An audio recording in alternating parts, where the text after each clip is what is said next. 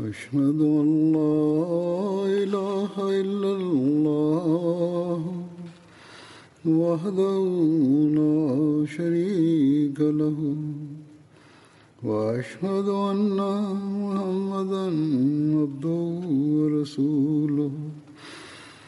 أما بعد فأعوذ بالله من الشيطان الرجيم. بسم الله الرحمن الرحيم. الحمد لله رب العالمين. الرحمن الرحيم. مالك يوم الدين. إياك نعبد وإياك نستعين. اهدنا الصراط المستقيم. صراط الذين أنعمت عليهم. غير المغضوب عليهم ولا الضالين.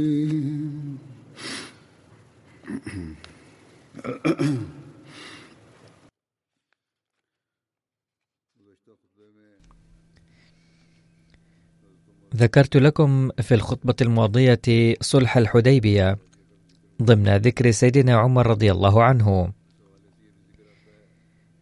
ومن هذا المنطلق نجد أن قبيلة بني بكر التي كانت حليفة قريش هاجمت بني خزاعة حليفة المسلمين مخالفين بذلك صلح الحديبية.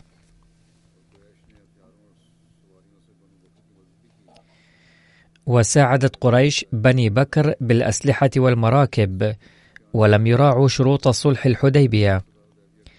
عندها أراد أبو سفيان تجديد معاهدة صلح الحديبية فجاء إلى المدينة فقابل النبي صلى الله عليه وسلم. لكنه لم يرد على أي من كلامه. ثم توجه أبو سفيان إلى سيدنا أبي بكر رضي الله عنه وكلمه ليحدث النبي صلى الله عليه وسلم فرفض طلبه. فجاء أبو سفيان إلى سيدنا عمر رضي الله عنه فقال له عمر أتريد أن أشفع لك عند النبي صلى الله عليه وسلم؟ والله إذا لم يبق عندي غير جذع صغير فسوف أقاتلكم به.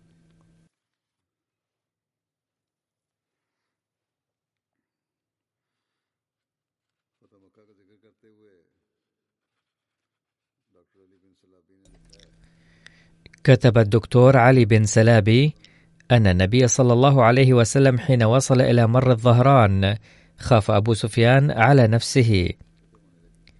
فأشار عليه العباس عم النبي صلى الله عليه وسلم أن يستجير النبي صلى الله عليه وسلم.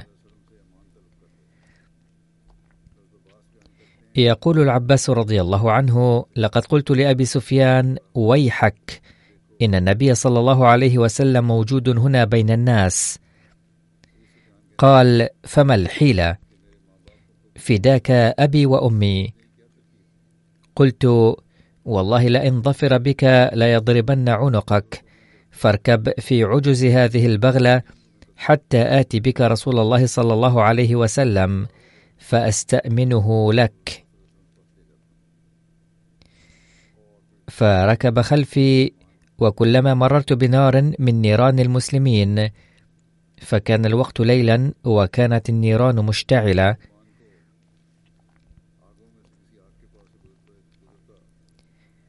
قالوا من هذا؟ فإذا رأوا بغلة رسول الله صلى الله عليه وسلم وأنا عليها قالوا أعم رسول الله صلى الله عليه وسلم على بغلته. حتى مررت بنار عمر بن الخطاب رضي الله عنه فقال من هذا؟ وقام إلي فلما رأى أبا سفيان قال أبو سفيان عدو الله الحمد لله الذي أمكن منك بغير عقد ولا عهد. ثم خرج يشتد أي أبا سفيان نحو رسول الله صلى الله عليه وسلم. فدخلت عليه ودخل عليه عمر فقال يا رسول الله دعني أضرب عنقه. قلت يا رسول الله إني قد أجرته. فلما أكثر عمر من شأنه قلت مهلا يا عمر. فوالله أن لو كان من بني عدي بن كعب ما قلت هذا ولكنك قد عرفت أنه من رجال بني عبد مناف. فقال مهلا يا عباس فوالله لإسلامك يوم أسلمت. كان أحب إلي من إسلام والدي الخطاب لو أسلم. وما بي إلا أني قد عرفت أن إسلامك كان أحب إلى رسول الله صلى الله عليه وسلم من إسلام الخطاب لو أسلم. فقال رسول الله صلى الله عليه وسلم اذهب به يا عباس إلى رحلك فإذا أصبحت فأتني. على كل حال استمر هذا النقاش بين سيدنا عمر وبين سيدنا العباس. وأخيرا قال النبي صلى الله عليه وسلم للعباس أن يذهب به والا يتحرش به أحد.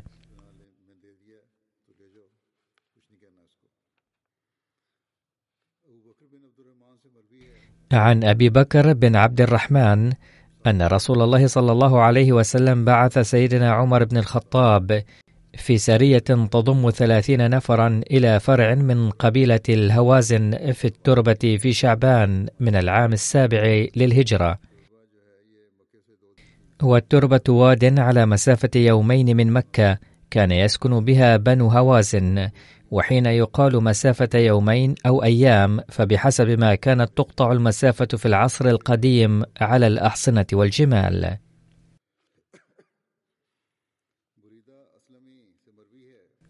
وعن بريدة الأسلمي أنه حين نزل رسول الله صلى الله عليه وسلم في ميدان أهل خيبر سلم الراية لسيدنا عمر بن الخطاب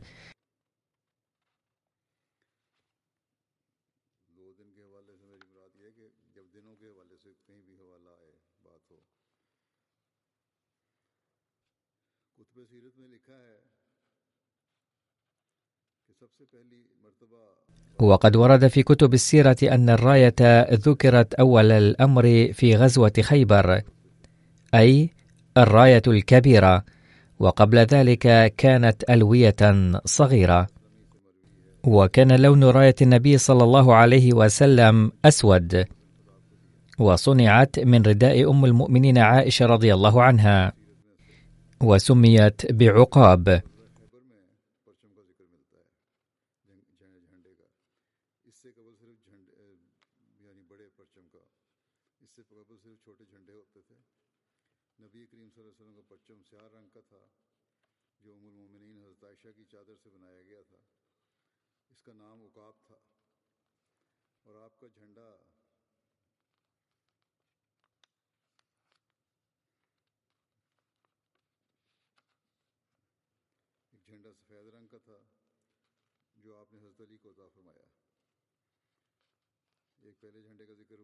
كما كانت له راية بيضاء أيضا سلمها لسيدنا علي.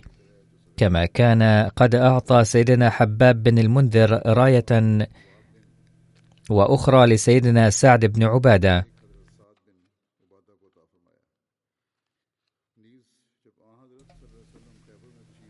حين جاء النبي صلى الله عليه وسلم إلى خيبر أصيب بشقيقة ولم يستطع أن يخرج. فأعطى رايته سيدنا أبا بكر رضي الله عنه ثم سلمها لسيدنا عمر واندلع قتال شديد.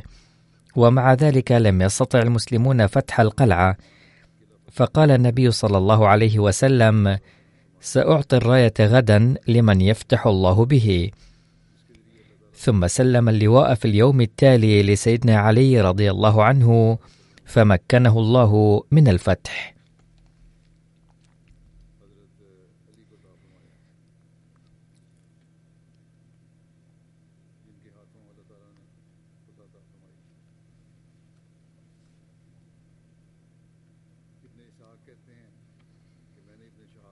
قال ابن إسحاق سألت ابن شهاب الزهري كيف كان إعطاء رسول الله صلى الله عليه وسلم يهود خيبر نخلهم؟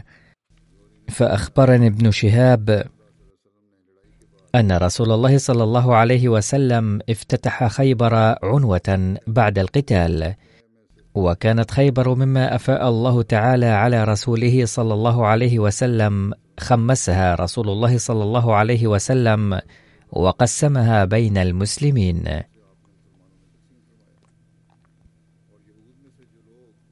ونزل من نزل من أهلها على الجلاء بعد القتال فدعاهم رسول الله صلى الله عليه وسلم فقال إن شئتم دفعت إليكم هذه الأموال على أن تعملوها وتكون ثمارها بيننا وبينكم أي يمكن أن تعملوا بتقاسم الثمار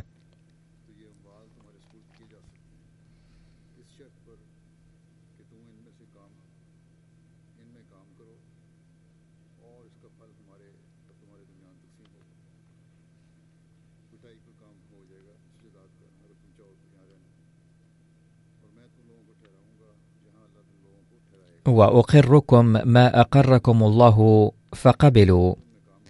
فكانوا على ذلك يعملونها وكان رسول الله صلى الله عليه وسلم يبعث عبد الله بن رواحة فيقسم ثمرها ويعدل عليهم في الخرص فلم يكن يختار لنفسه أفضل الثمار بل كان يراعي العدل في التقسيم.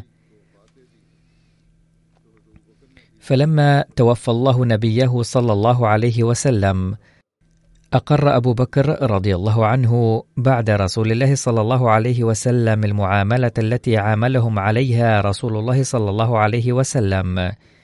ثم أقرها عمر رضي الله عنه صدرا من إمارته. ثم بلغ عمر أن رسول الله صلى الله عليه وسلم قال في وجاعه الذي قبضه الله فيه لا يجتمعن بجزيرة العرب دينان. ففحص عمر ذلك حتى بلغه الثبت. فأرسل إلى يهود فقال إن الله عز وجل قد أذن في جلائكم. قد بلغني أن رسول الله صلى الله عليه وسلم قال لا يجتمعن بجزيرة العرب دينان. فمن كان عنده عهد من رسول الله صلى الله عليه وسلم من اليهود فليأتني به أنفذه. أما الذي ليس عنده عهد من النبي صلى الله عليه وسلم فليتجهز للجلاء. أي إذا كان النبي صلى الله عليه وسلم قد وعد أحدكم بالسكن هنا فحسن فسوف أوفي به وإن لم يكن معكم عهد فلا بد لكم من مغادرة هذا المكان. فأجلى عمر رضي الله عنه من لم يكن عنده عهد من رسول الله صلى الله عليه وسلم منهم. عن عبد الله بن عمر قال خرجت أنا والزبير والمقداد بن الأسود إلى أموالنا بخيبر نتعاهدها. فلما قدمنا تفرقنا في أموالنا.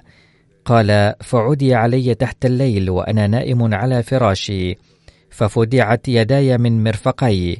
فلما أصبحت أستصرخ علي صاحبي فأتياني فسألاني من صنع هذا بك؟ فقلت لا أدري. قال فأصلحا من يدي ثم قدما بي على عمر رضي الله عنه. فقال هذا عمل يهود. ثم قام في الناس خطيبا فقال أيها الناس إن رسول الله صلى الله عليه وسلم كان عامل يهود خيبر على أن نخرجهم إذا شئنا. وقد عدوا على عبد الله بن عمر ففدعوا يديه. كما قد بلغكم مع عدوهم على الأنصاري قبله. لا نشك أنهم أصحابه. ليس لنا هناك عدو غيرهم. فمن كان له مال بخيبر فليلحق به. فإني مخرج يهود. فأخرجهم.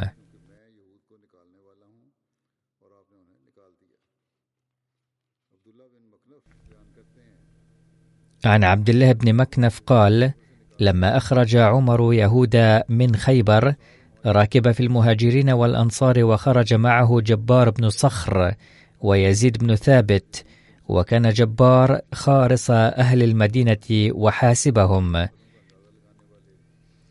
وهما قسما خيبر بين أهلها على أصل جماعة السهمان التي كانت عليها.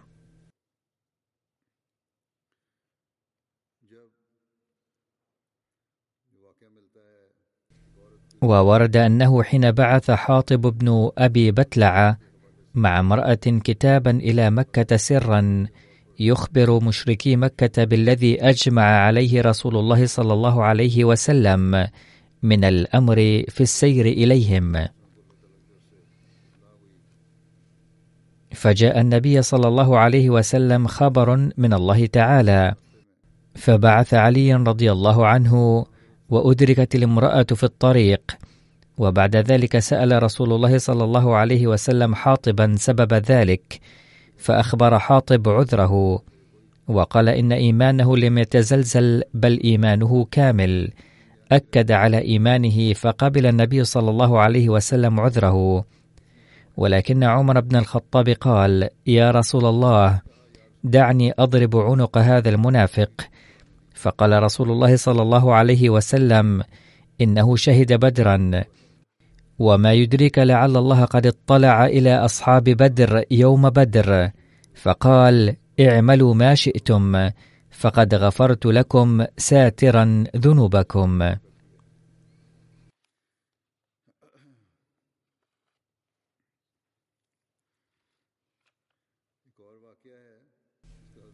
وهناك واقعة أخرى لا تتعلق بعمر مباشرة ولكن ورد فيها ذكر عمر ضمنا لذا أذكرها.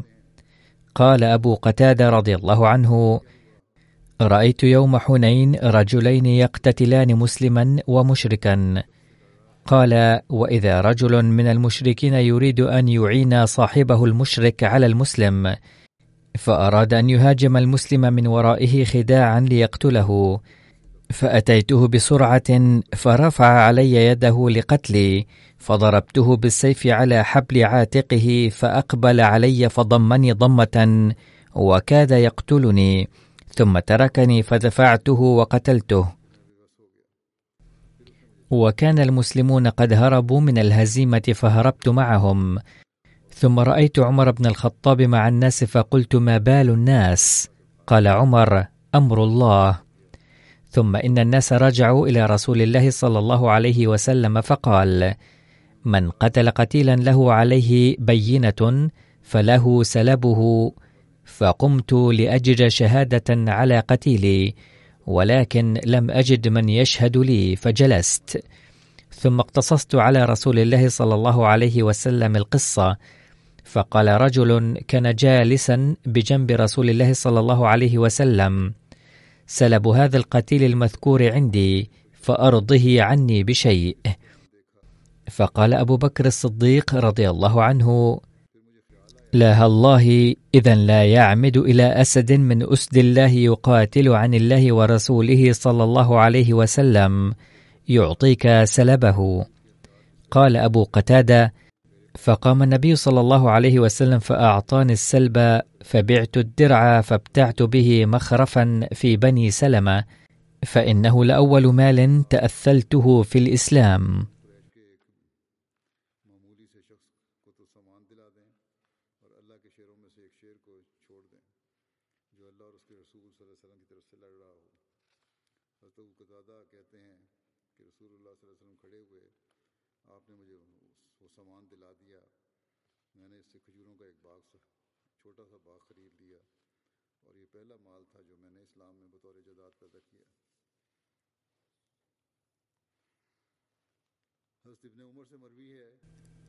عن ابن عمر رضي الله عنهما قال لما قفلنا من حنين سأل عمر النبي صلى الله عليه وسلم عن نذر كان نذره في الجاهلية اعتكاف. فأمره النبي صلى الله عليه وسلم بوفائه. فالنذر الذي يمكن إيفاؤه ضمن تعاليم الإسلام يجب إيفاؤه.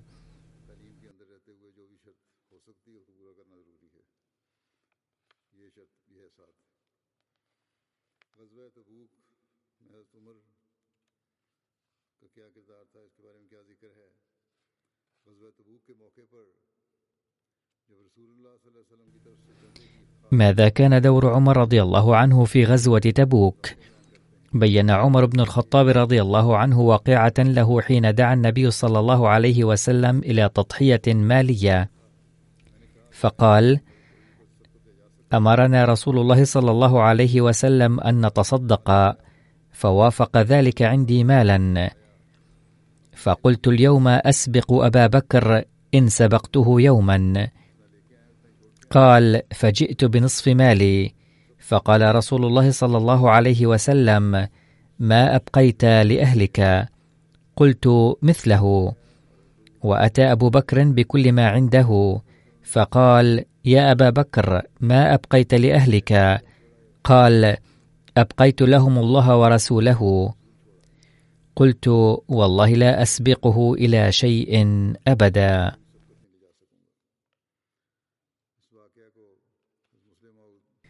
لقد بين المصلح الموعود رضي الله عنه هذه الواقعة فقال: قال سيدنا عمر رضي الله عنه في إحدى مناسبات الجهاد: خطر ببالي أن أبا بكر رضي الله عنه يسبقني دوما، واليوم سأسبقه. فذهبت إلى بيتي وأخرجت نصف مالي، وقدمت للنبي صلى الله عليه وسلم. وكان ذلك الزمن زمن مصيبة عظيمة للإسلام. ولكن أبا بكر رضي الله عنه جاء بكل ماله فسأله النبي صلى الله عليه وسلم يا أبا بكر ماذا تركت في البيت؟ فقال الله ورسوله. قال عمر رضي الله عنه حين سمعت ذلك شعرت بخجل شديد. وفهمت أنني اليوم حاولت أن أسبق أبا بكر رضي الله عنه بكل قوتي ولكنه سبقني اليوم أيضا.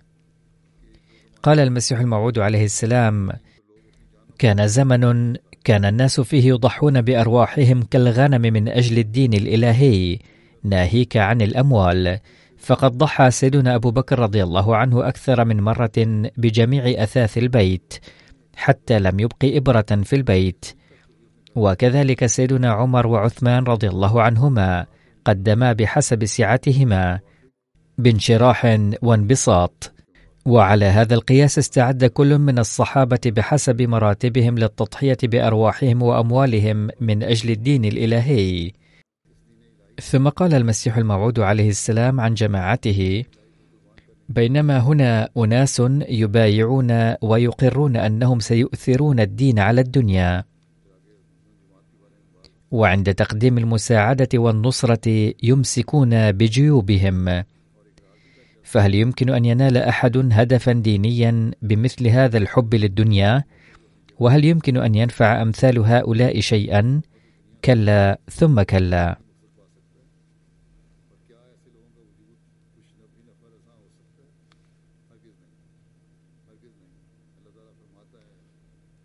يقول الله تعالى لن تنالوا البر حتى تنفقوا مما تحبون.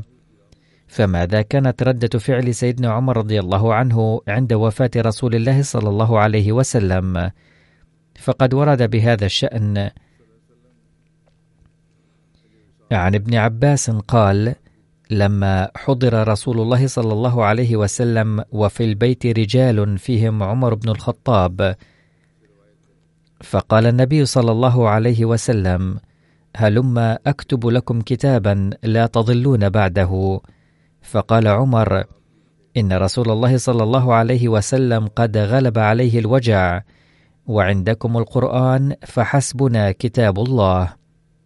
فاختلف أهل البيت فاختصموا فمنهم من يقول قربوا يكتب لكم رسول الله صلى الله عليه وسلم كتابا لن تضلوا بعده.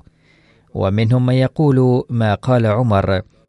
فلما اكثروا اللغو والاختلاف عند رسول الله صلى الله عليه وسلم قال رسول الله صلى الله عليه وسلم قوموا.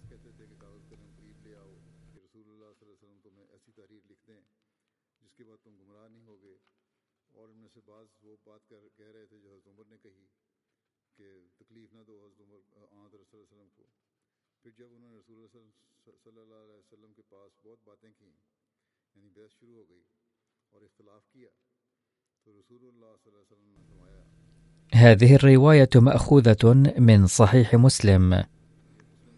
وتفصيل هذا الحادث مذكور في صحيح البخاري أيضا حيث جاء فيه عن عبيد الله بن عبد الله عن ابن عباس رضي الله عنهما قال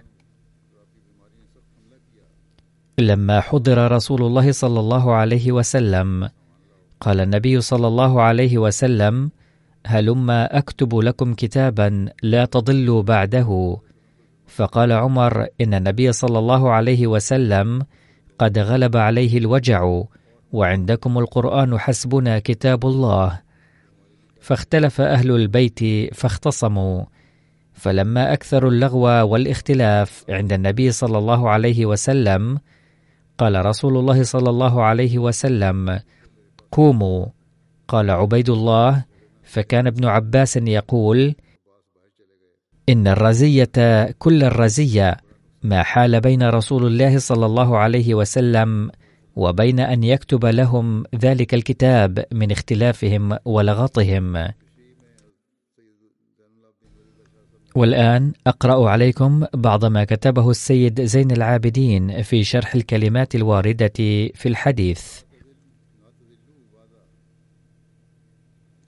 لا تضلوا بعده فيقول من معاني الضلال النسيان والانحراف عن الطريق بالنسيان أيضا.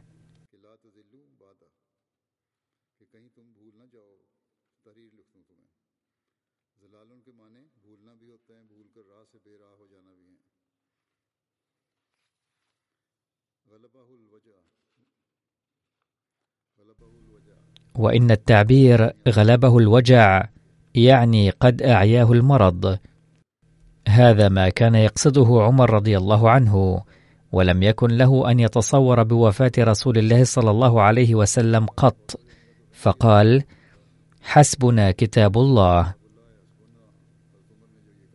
وذلك لأن الله تعالى يقول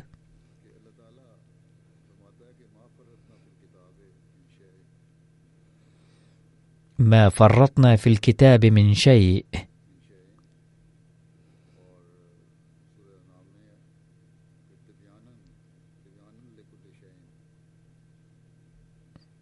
وقال أيضا تبيانا لكل شيء.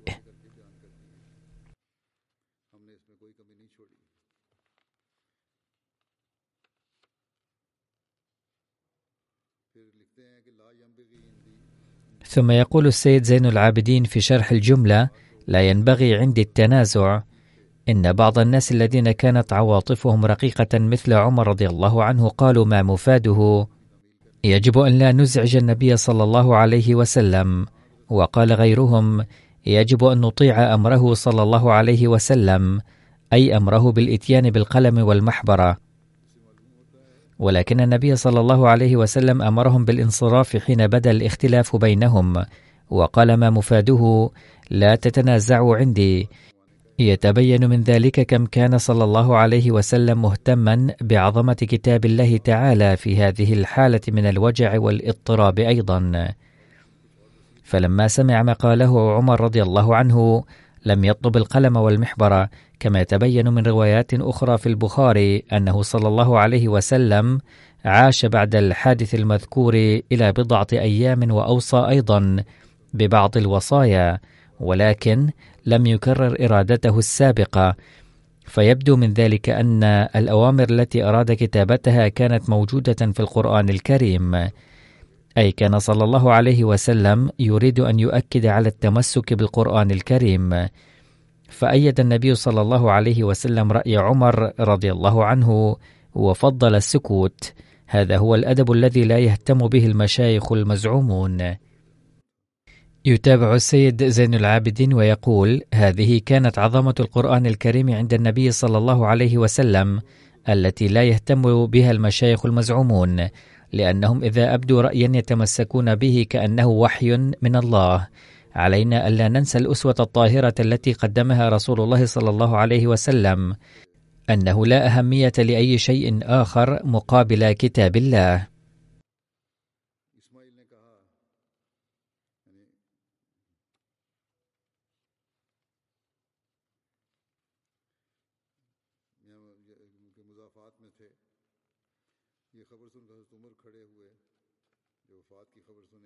عن عروة بن الزبير عن عائشة زوج النبي صلى الله عليه وسلم أن رسول الله صلى الله عليه وسلم مات وأبو بكر بالسنح.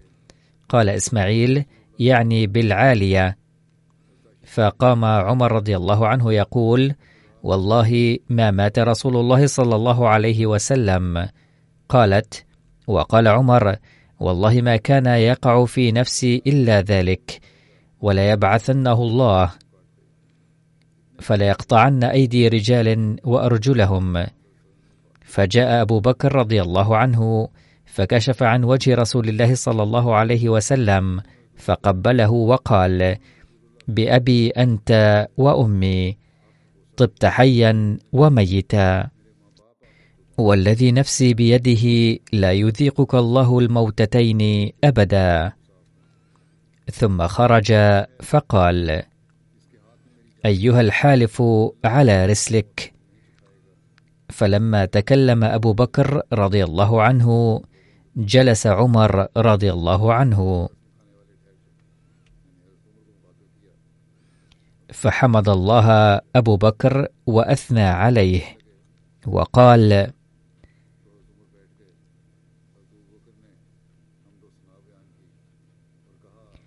ألا من كان يعبد محمدا فإن محمدا قد مات. ومن كان يعبد الله فإن الله عز وجل حي لا يموت.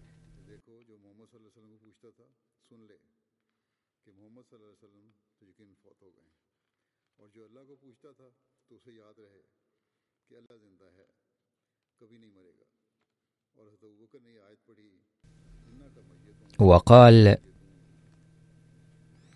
إنك ميت وإنهم ميتون. وقال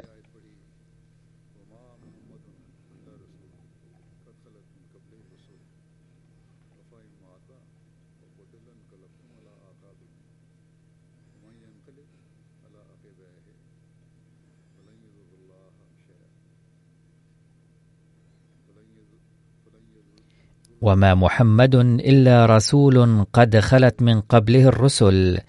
أفإن مات أو قتل انقلبتم على أعقابكم ومن ينقلب على عقبيه فلن يضر الله شيئا وسيجزي الله الشاكرين. قال فنشج الناس يبكون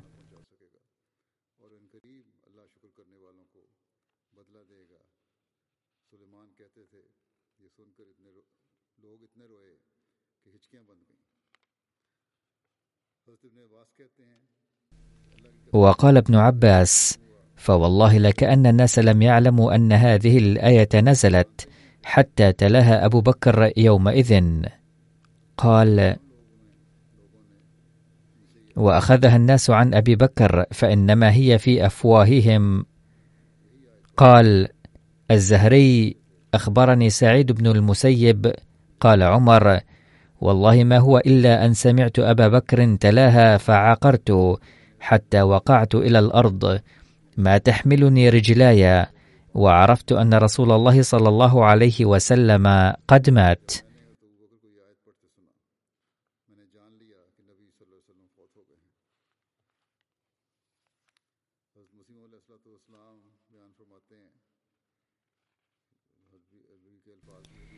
يقول سيدنا المسيح الموعود عليه السلام في كتابه بالعربية وقد نقل نص الحديث أيضا فقال عن عبد الله بن عباس أن أبا بكر خرج وعمر بن الخطاب يكلم الناس أي كان يقول لهم بأن النبي صلى الله عليه وسلم لم يمت بل هو حي. فقال أبو بكر اجلس يا عمر. فأبى عمر أن يجلس. فأقبل الناس إليه وتركوا عمر. فقال أبو بكر الحمد لله والصلاة على رسول الله. أما بعد فمن كان منكم يعبد محمدا صلى الله عليه وسلم فإن محمدا قد مات.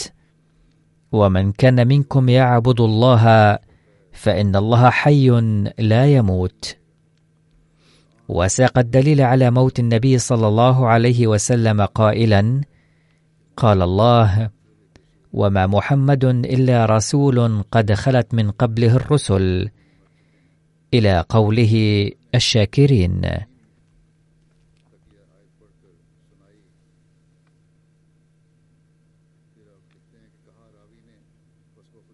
والمراد من خلت قد ماتت. وقال الراوي والله لكأن الناس لم يعلموا أن الله أنزل هذه الآية حتى تلاها أبو بكر فتلقاها منه الناس كلهم. فما أسمع بشرا من الناس صحابيا أو غير صحابي إلا يتلوها. وأن عمر قال والله ما هو إلا أن سمعت أبا بكر تلاها فعقرت. حتى ما تقلني رجلاي وحتى أهويت إلى الأرض حين سمعته تلاها. علمت أن النبي صلى الله عليه وسلم قد مات.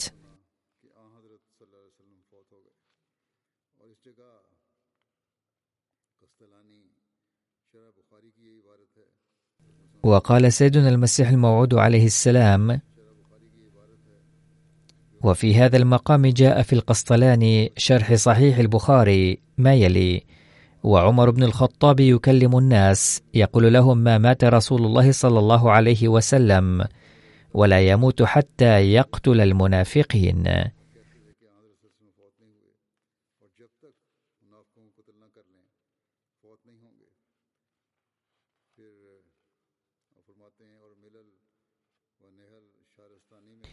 ثم يقول عليه السلام وجاء في الملل والنحل للشهرستاني عن هذا الحديث ما يلي.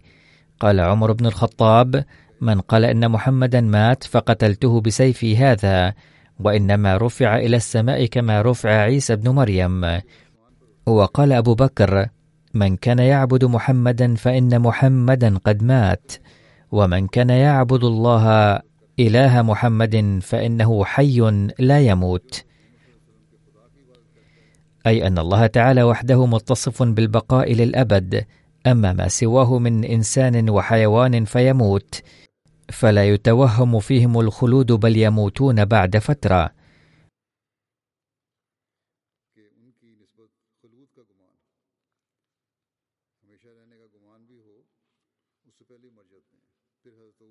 وقرأ أبو بكر هذه الآية وما محمد إلا رسول قد خلت من قبله الرسل.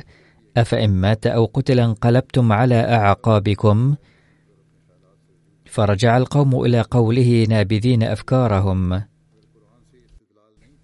ففكر الآن أنه لو لم يستدل أبو بكر رضي الله عنه بالقرآن الكريم على أن جميع الأنبياء قد ماتوا ولو لم يكن استدلاله صريحا وقطعي الدلالة فكيف اتفق الصحابة كلهم الذي كان عددهم بحسب قولك أكثر من مئة ألف صحابي في تلك المناسبة على أمر مبني على الشك والظن؟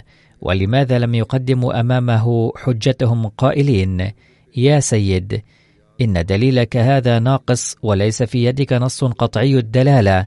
هل ما زلت تجهل أن القرآن نفسه يبين رفع المسيح عليه السلام إلى السماء حيا بجسده المادي؟ في آية رافعك إلي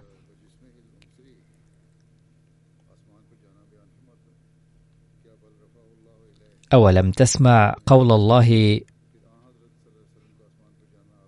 بل رفعه الله إليه أيضا فلماذا إذا تستبعد صعود النبي صلى الله عليه وسلم إلى السماء؟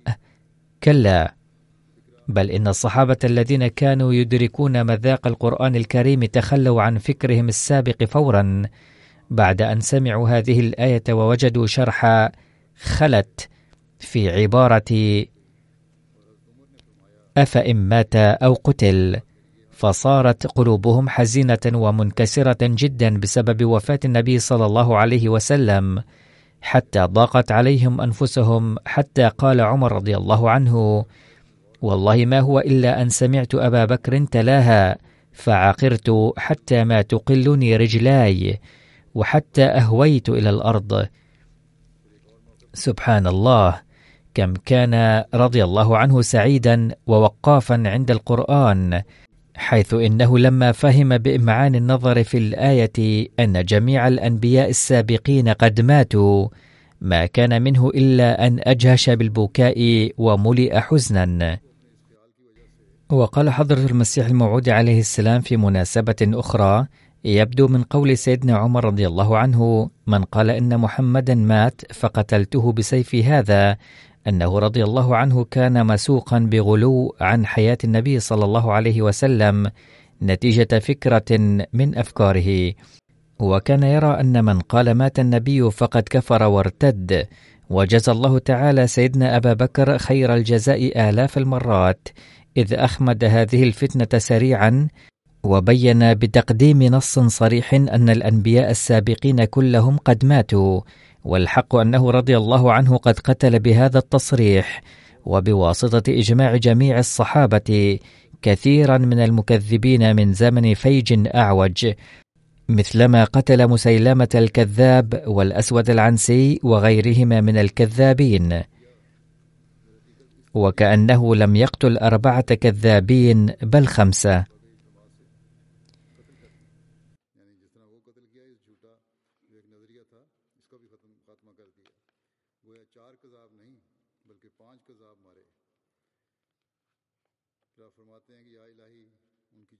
اللهم أنزل على روحه عشرات ملايين الرحمة. آمين. وفي هذا المقام لو استنبط من كلمة خلت أن بعض الأنبياء صعدوا إلى السماء وهم جالسون هنالك احياء لكان عمر رضي الله عنه محقا في موقفه. ولم تكن هذه الآية ضده بل تؤيد موقفه. ولكن الجملة التالية في الآية التي جاءت كشرح أعني أفإن مات أو قتل والتي وقع عليها نظر أبي بكر رضي الله عنه تبين بجلاء أن الاستنتاج من هذه الآية بأن جميع الأنبياء خلوا سواء بالموت أو هم أحياء. لهو دجل وتحريف وافتراء عظيم على عكس مشيئة الله تعالى. وإن الذين يقومون بمثل هذه الافتراءات والذين لا يخافون يوم الدينونة ويخترعون معاني على عكس شرح الله تعالى فهم تحت لعنة أبدية بلا أدنى شك. أما عمر رضي الله عنه فما كان مطلعا على هذه الآية إلى ذلك الحين، وكذلك كان بعض الصحابة الآخرين أيضا يحملون الفكرة الخاطئة نفسها، وكانوا واقعين في السهو والنسيان بمقتضى البشرية وكانوا يظنون أن بعض الأنبياء ما زالوا أحياء وسيعودون إلى الدنيا. فلماذا لا يكون النبي صلى الله عليه وسلم مثلهم أيضا؟ ولكن أبا بكر رضي الله عنه قرأ الآية كلها ثم قرأ أفإن مات أو قتل؟ وهكذا رسخ في القلوب أن معنى خلت تنحصر في قسمين فقط. الأول حتف الأنف أي الموت الطبيعي والثاني القتل وعندها أقر المعارضون بخطئهم وأجمع الصحابة كلهم على أن الأنبياء السابقين كلهم قد ماتوا وتركت عبارة أفإن مات أو قتل تأثيرا كبيرا عليهم وتراجع الجميع عن أفكارهم المعارضة فالحمد لله على ذلك. هذه الفقرة قد وردت في كتابه عليه السلام التحفة الغزنوية. وقال عليه السلام في مقام آخر قد شهد الصحابة كلهم عند وفاة النبي صلى الله عليه وسلم نفسها على أن جميع الأنبياء قد ماتوا. كان عمر رضي الله عنه يقول أن النبي صلى الله عليه وسلم لم يمت بعد وقام مستلا سيفه إلا أن أبا بكر رضي الله عنه قام وألقى كلمته هذه وما محمد إلا رسول قد خلت من قبله الرسل. فبهذه المناسبة التي كانت بمنزلة ميدان القيامة حيث كان النبي صلى الله عليه وسلم قد رحل من هذه الدنيا والصحابة كلهم كانوا مجتمعين حتى إن جيش أسامة أيضا لم يكن قد غادر بعد. قام أبو بكر بعد كلام عمر رضي الله عنهما وقال بصوت عال إن محمدا صلى الله عليه وسلم قد مات واستدل على ذلك بقوله تعالى وما محمد إلا رسول. فلو كانت حياة عيسى عليه السلام في مخيلة الصحابة لقالوا بها عندئذ حتما. ولكنهم جميعا لزموا الصمت وبدأوا يتلون هذه الآية في الأسواق وكأنها نزلت يومئذ. إن الصحابة ما كانوا منافقين معاذ الله حتى يسكتوا مرعبين بأبي بكر رضي الله عنه ولا يرفضوا قوله. كلا بل الحق أن ما قاله أبو بكر رضي الله عنه كان هو الحق فعنت له الأعناق كلها. هذا هو إجماع الصحابة. كان عمر رضي الله عنه أيضا يقول أن النبي صلى الله عليه وسلم سيعود ثانية. فلو لم يكن استدلال أبي بكر هذا كاملا ويقتضي كماله ألا يكون فيه أي استثناء. إذ لو كان عيسى قد صعد إلى السماء حيا وكان سيعود ثانية فلن يكون ذلك استدلالا بل كان مضحكا لرفضه عمر رضي الله عنه حتما. لقد بين سيدنا المسيح الموعود عليه السلام هذه الواقعة التي ذكرتها آنفا مرارا في أماكن مختلفة وذلك لكي يطرد من قلوب الناس فكرة كون عيسى عليه السلام جالسا في السماء حيا ويكشف أن لا أحد من البشر صعد إلى السماء حيا وأن عيسى عليه السلام أيضا قد مات. عن ابن عباس قال والله إني لأمشي مع عمر في خلافته وهو عامد إلى حاجة له وفي يده الدرة وما معه غيري. قال وهو يحدث نفسه ويضرب وحشي قدمه بدرته. قال إذ التفت إلي فقال يا ابن عباس هل تدري ما كان حملني على مقالتي التي قلت حين توفي رسول الله صلى الله عليه وسلم؟ أي قوله بأن النبي صلى الله عليه وسلم لم يمت ومن قال بموته فسيضرب عنقه. قال قلت لا أدري يا أمير المؤمنين أنت أعلم. أي قال ابن عباس لعمر بأنك أعلم لماذا قلت مثل هذا الكلام. قال فإنه والله إن كان الذي حملني على ذلك إلا أني كنت أقرأ هذه الآية.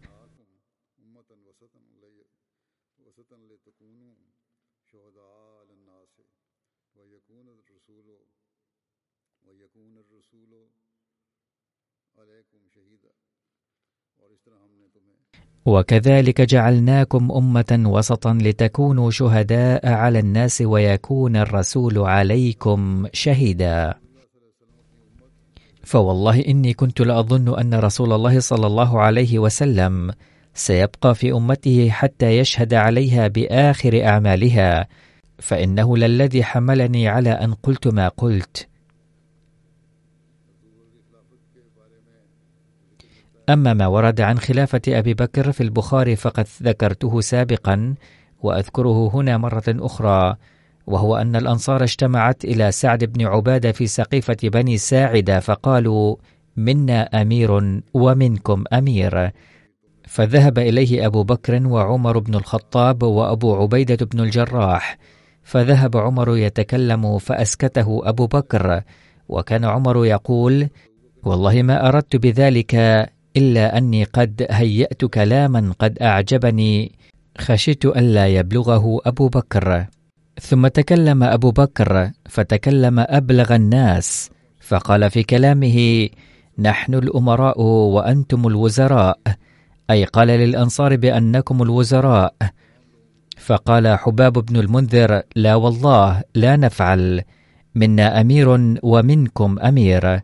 فقال أبو بكر لا ولكن الأمراء وأنتم الوزراء هم أي قريش أوسط العرب دارا وأعربهم احسابا.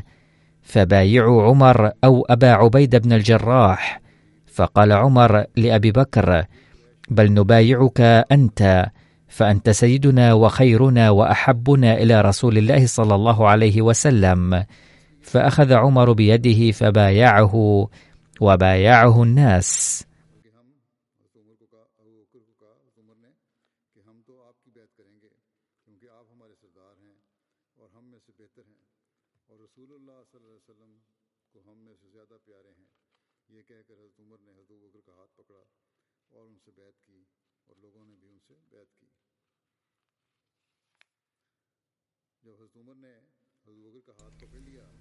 لما أمسك عمر بيد أبي بكر وقال له بل نبايعك ثم بايعه عمر وقال له ألم يأمرك النبي صلى الله عليه وسلم يا أبا بكر أنت أم الصلاة؟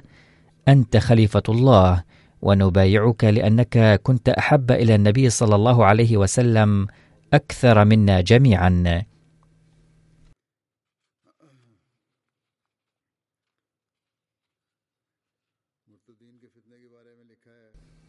لقد ورد في سيرة ابن هشام عن فتنة المرتدين لما توفي رسول الله صلى الله عليه وسلم عظمت به مصيبة المسلمين. فكانت عائشة فيما بلغني تقول لما توفي رسول الله صلى الله عليه وسلم ارتدت العرب واشرأبت اليهودية والنصرانية ونجم النفاق. هذا ما قاله ابن إسحاق. عن أبي هريرة قال لما توفي رسول الله صلى الله عليه وسلم واستخلف أبو بكر بعده وكفر من كفر من العرب قال عمر لأبي بكر كيف تقاتل الناس وقد قال رسول الله صلى الله عليه وسلم أمرت أن أقاتل الناس حتى يقولوا لا إله إلا الله. أي لا يمكن القتال مع من قال لا إله إلا الله. فمن قال لا إله إلا الله عصم مني ماله ونفسه إلا بحقه وحسابه على الله. فقال والله لا أقاتلن من فرق بين الصلاة والزكاة فإن الزكاة حق المال والله لو منعوني عقالا كانوا يؤدونه إلى رسول الله صلى الله عليه وسلم لقاتلتهم على منعه. فقال عمر فوالله ما هو إلا أن رأيت الله قد شرح صدر أبي بكر للقتال فعرفت أنه الحق.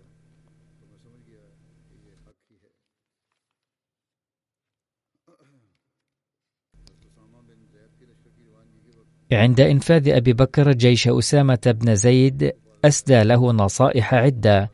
كان أسامة راكبا وأبو بكر يمشي معه. فقال له أسامة والله لتركبن أو لأنزلن فقال والله لا تنزل ووالله لا أركب.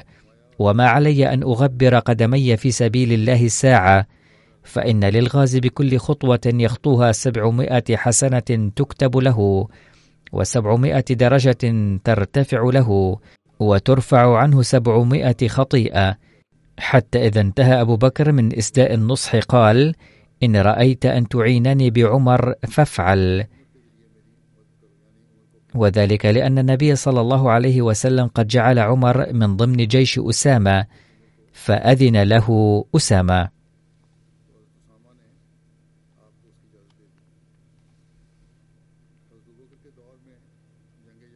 لقد استشهد في عهد أبي بكر سبعون من الصحابة القراء في حرب اليمامة. وهناك رواية عن ذلك عن زيد بن ثابت الأنصاري قال أرسل إلي أبو بكر مقتل أهل اليمامة وعنده عمر. فقال أبو بكر إن عمر أتاني. فقال إن القتل قد استحر يوم اليمامة بالناس وإني أخشى أن يستحر القتل بالقراء في الموطن.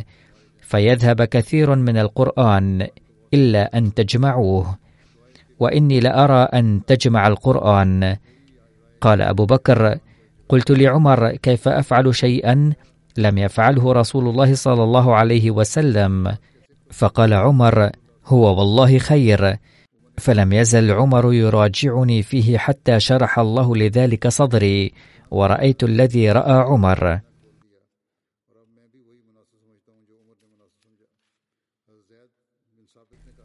قال زيد بن ثابت وعمر عنده جالس لا يتكلم. فقال أبو بكر إنك رجل شاب عاقل ولا نتهمك كنت تكتب الوحي لرسول الله صلى الله عليه وسلم فتتبع القرآن فاجمعه. يقول زيد بن ثابت فوالله لو كلفني نقل جبل من الجبال ما كان أثقل علي مما أمرني به من جمع القرآن. قلت كيف تفعلان شيئا لم يفعله النبي صلى الله عليه وسلم؟ فقال أبو بكر هو والله خير فلم أزل أراجعه حتى شرح الله صدري للذي شرح الله له صدر أبي بكر وعمر. فقمت فتتبعت القرآن أجمعه من الرقاع والأكتاف والعتب وصدور الرجال حتى وجدت من سوره التوبة آيتين مع خزيمة الأنصاري لم أجدهما مع أحد غيره.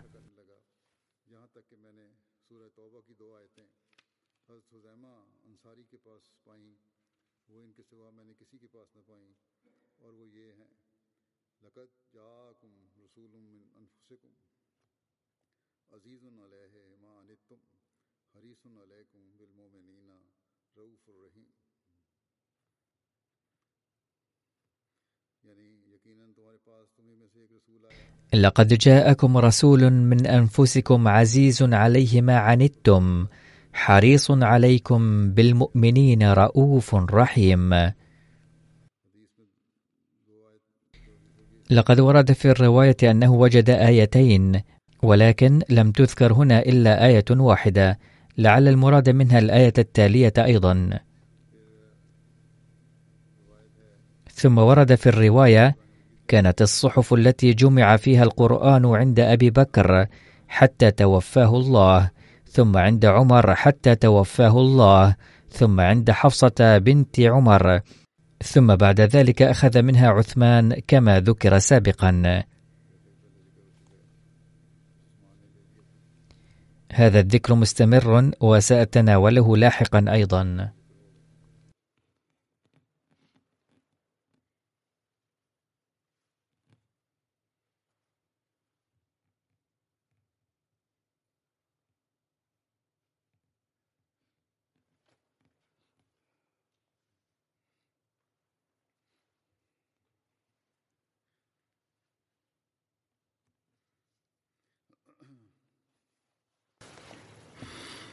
الحمد لله الحمد لله نحمده ونستعينه ونستغفره ونؤمن به ونتوكل عليه. ونعوذ بالله من شرور أنفسنا ومن سيئات أعمالنا. من يهده الله فلا مضل له ومن يضلل فلا هادي له. ونشهد أن لا إله إلا الله. ونشهد أن محمدا عبده ورسوله. عباد الله رحمكم الله. إن الله يأمر بالعدل واللسان. وإيتاء ذي القربى وينهى عن الفحشاء والمنكر والبغي يعظكم لعلكم تذكرون اذكروا الله يذكركم ودوه يستجب لكم ولذكر الله أكبر